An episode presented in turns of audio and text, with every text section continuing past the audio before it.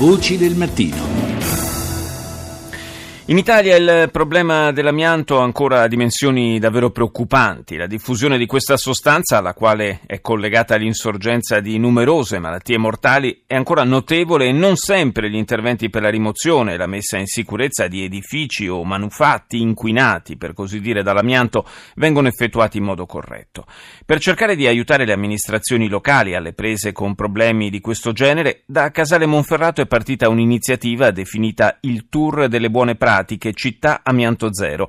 Ci spiega di che cosa si tratta il direttore generale dell'Agenzia regionale per l'ambiente del Piemonte, Angelo Robotto. Il tentativo è quello di esportare e importare delle buone pratiche per trattare la delicata problematica dell'amianto. Faccio qualche esempio, darci dei modi per costruire delle ordinanze per le rimozioni delle tettoie ammalorate eh, che siano eh, già costruite eh, in maniera tale da essere collaudate da, anche da un punto di vista giuridico e amministrativo e quindi venire incontro a quei comuni che magari non hanno tutte le competenze all'interno del comune.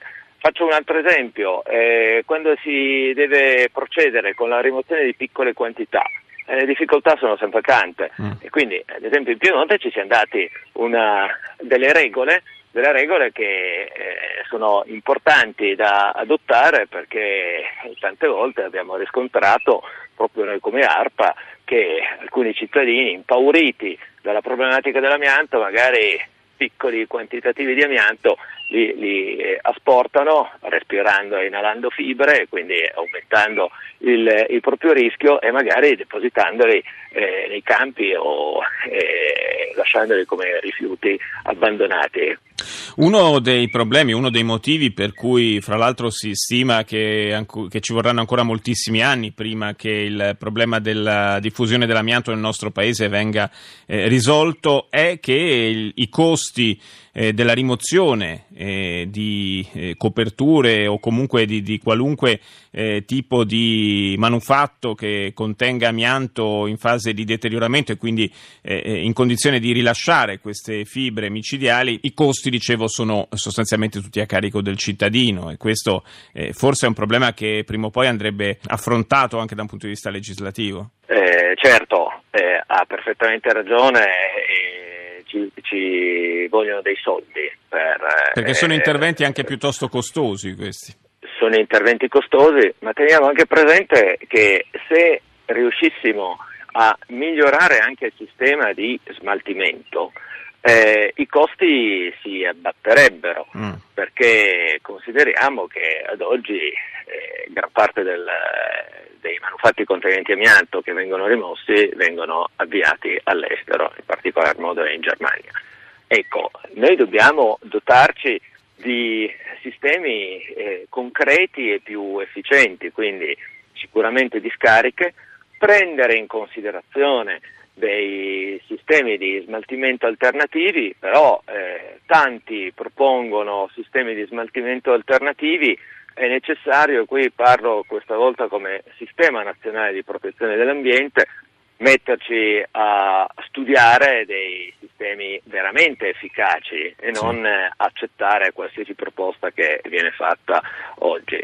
Quello del, eh, dei giorni scorsi è stato solo il primo di una serie di incontri proprio destinati eh, a migliorare la, la, conoscenza anche del problema, perché poi c'è anche, c'è anche un problema di, di informazione naturalmente, no? quindi ci saranno altri appuntamenti sul territorio nazionale e, e ricordiamo anche le dimensioni del problema, si stima che ci siano ancora circa 40 milioni di tonnellate di amianto eh, in Italia, una quantità davvero ingente e eh, si parla di circa 6.000 decessi per patologie correlate all'asbesto eh, ogni anno. Eh, ci avviciniamo tra l'altro al 2020 che secondo molti dovrebbe essere l'anno di picco addirittura dei decessi causati dall'amianto. È vero, eh, noi abbiamo fatto questo primo momento che anche emotivamente è stato importante, Casale Monferrato il giorno della ricorrenza delle vittime dell'amianto. È intervenuto anche il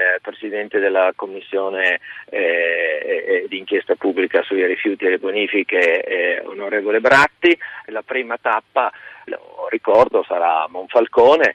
Eh, il 29 di maggio, abbiamo già fissato la data, prevediamo nel mese di giugno-luglio un'altra tappa importante eh, con i colleghi di Arpa Lombardia a Broni, eh, altro posto singolo della, della problematica. Quindi, eh, e poi eh, speriamo, e questo è il nostro intendimento, con ANCI Nazionale di organizzare altri tour eh, nell'arco dell'anno. Grazie, grazie ad Angelo Robotto, direttore regionale di ARPA Piemonte, per essere stato nostro ospite. Grazie a voi tutti anche per la sensibilità al problema. Grazie ancora.